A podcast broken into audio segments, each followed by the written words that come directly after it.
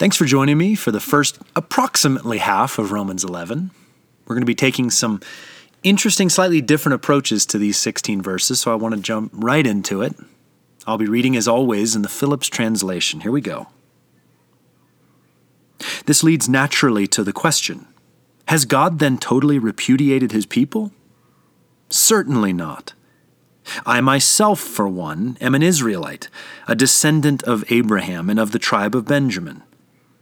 It is unthinkable that God should have repudiated his own people, the people whose destiny he himself appointed. Don't you remember what the scripture says in the story of Elijah? How he pleaded with God on Israel's behalf Lord, they have killed thy prophets, they have digged down thine altars, and I am left alone, and they seek my life. And you remember God's reply? I have left for myself seven thousand men who have not bowed the knee to Baal.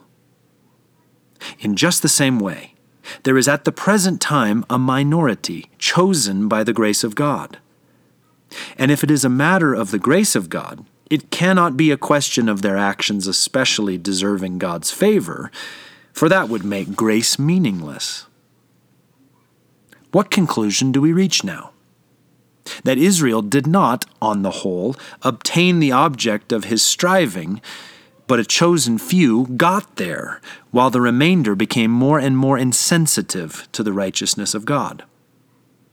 This is borne out by the Scripture. God gave them a spirit of stupor, eyes that they should not see, and ears that they should not hear, unto this very day.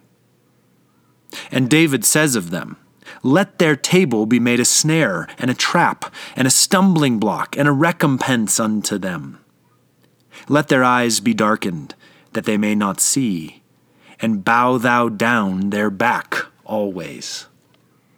Some good uh, kind of old versions there for you. But as you listen to that, that was actually verses 1 through 10.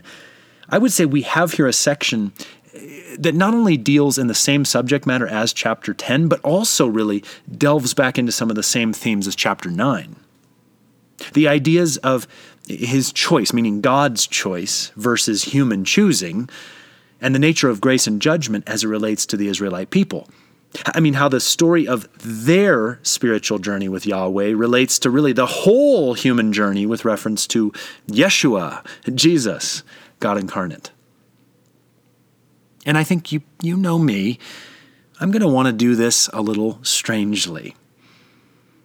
You might remember two weeks ago, I talked about my theory that the new covenant is meant to mirror the patterns of the old covenant, just sort of opposite of, going in the other direction. And I'll tell you too, for some reason, I have just been on a big John Keats poetic kick lately. I, it's like I've been hearing life and just normal conversations and words with this poetic cadence no matter what I do. So I want to tell you, picture me this week. I'm reading about Israel's Old Covenant journey, and I'm even noticing the meter with which Paul's words are rolling along in this chapter. And next thing I know, uh, this is uh, again mirrored from back to front. I was transcribing his words, putting them into that sort of mirrored inverse ordering and it's become this, I don't know, kind of a blank verse poem of where we stand in Jesus right now. Strange, I know. So here's what I want to do I'm just going to read that to you. And who knows, maybe you'll even want to press pause for a minute and pay attention in these words I'm about to share with you to what jumps off the page at you. In our new covenant, sort of going in reverse motion, what is he drawing your heart to right now? So here we have it, inspired by my old friend Keats, a little poem of the New Covenant. Always we bow and see him, that our eyes may be enlightened, that he is our recompense, our cornerstone, our home, who prepares a table before us. The Son of David this very day has opened our ears and made our eyes to see, has given us the Spirit as our clarity. He has been borne out by the Scriptures. The righteousness of God is our new sensitivity. We chosen few who have been brought here to obtain the object of His striving, His body, His church, yes, the whole of us. Now, what conclusions do we reach? That grace is our meaning, that God's favor is not a question of our actions, it is a matter of His grace alone. For we were chosen by that grace, we his flock in this present time, in just the way he's always done. So, yes, we only bow our knee to him, for we are the number who belong to him. And do you remember his own word to us? They have taken my life, and yet you are never alone. You, my living altars upon the earth, you, the new prophets of the Lord Most High. And do you remember how he pleaded with God on your behalf? What the scriptures say in the story of the Father's plan? That the children of God have destinies he himself appoints. Unthinkable it is that he should ever repudiate us. For you yourself are a child of God, a follower of Jesus, an integral member attached to this, the very body of Christ. Certainly, it is so. So this leads naturally to the everlasting declaration God has totally vindicated his children. Well, like I said before, what did you notice there? What sort of jumped off the page as you listened to the cadence of my words? I hope there was something for you. In fact, you could take a moment, pause the podcast, and perhaps talk to him about it. All right, let's go on. Now I ask myself, was this fall of theirs an utter disaster? It was not. For through their failure, the benefit of salvation has passed to the Gentiles, with the result that Israel is made to see and feel what it has missed. And just to remind you, the list of what they've missed, as he says there, was already actually given by Paul in the opening of chapter 9. I want you to listen to it again. Just think what the Israelites have had given to them the privilege of being adopted as sons of God, the experience of seeing something of the glory of God, the receiving of the agreements made with God, the gift of the law, true ways of worship, God's own promises, all these are theirs. The patriarchs are theirs, and so too, as far as human descent goes, is Christ Himself. Christ, who is God over all, blessed forever. And as we talked about two weeks ago, if you have missed Jesus, then the patriarchs are of no account, and God's promises fall to the ground null. And if you zero out the promises, then the worship becomes dead formulas, and the glory of obedience gets exchanged for the strictures of lifeless religion. And if religion takes the place of heart to heart heavenly agreements, then the expectation of experiential glory gets lost, and then, frankly, no one walks in the wonder of God's adoption. So, to paraphrase Paul here, I mean, in short, what they missed is that missing the Son, missing that one who made it all so, is the exact way to invalidate the invitation into sonship. Friends, you must know Jesus to enter the family. He is our only entry point. We'll keep reading.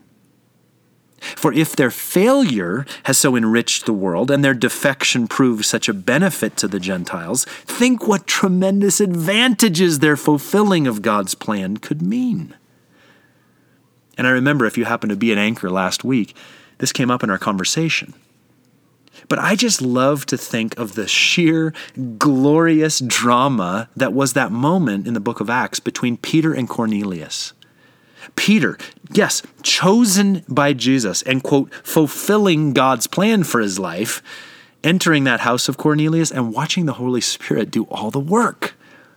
And Cornelius, now, a righteous Gentile centurion, a literal face of Roman might, now operating within the Roman ranks on behalf of another kingdom. Friends, you're probably a Gentile as you listen to my voice right now. So I would say we Gentiles should absolutely dream of seeing our Jewish friends, or our spiritual godparents, really, experiencing the power of Jesus for themselves. And if you've ever seen it click with one of your Jewish friends, like they've actually come under the goodness of Jesus, then you know exactly what I'm talking about.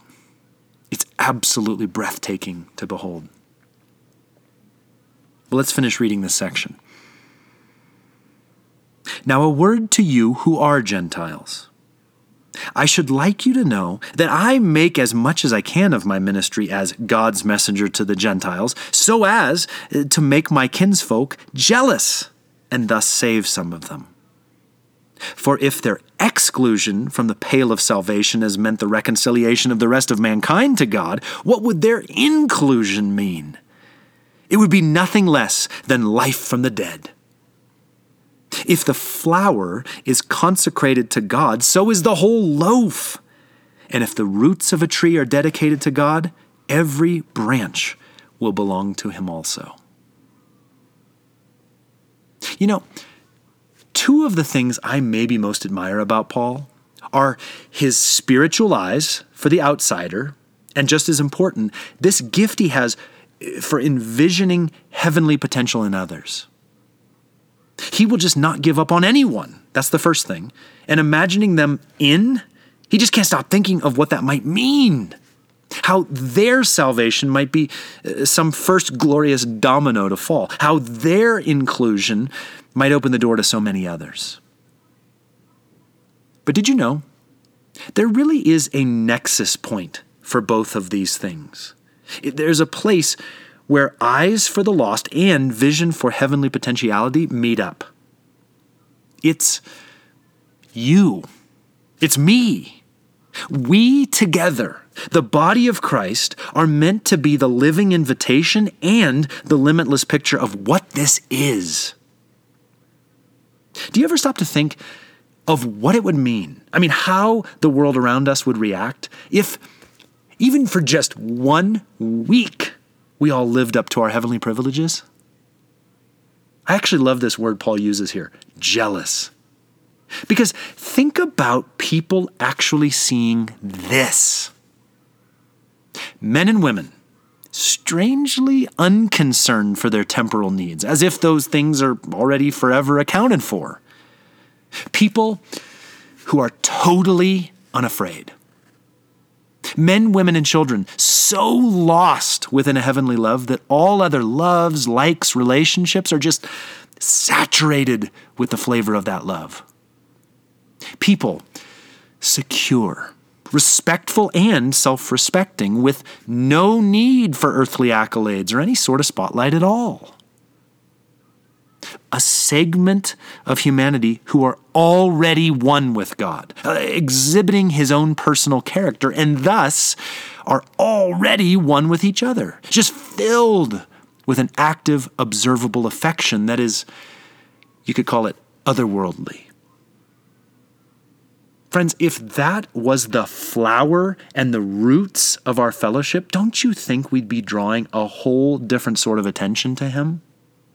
Isn't it possible that if you and I abide in Jesus, if we really enjoy what's ours in Him, that we might fill the world's heart with a heavenly jealousy? Well, I would say that there's only one way to find out. So this week, what do you think? Should we just go live it? Thanks for listening.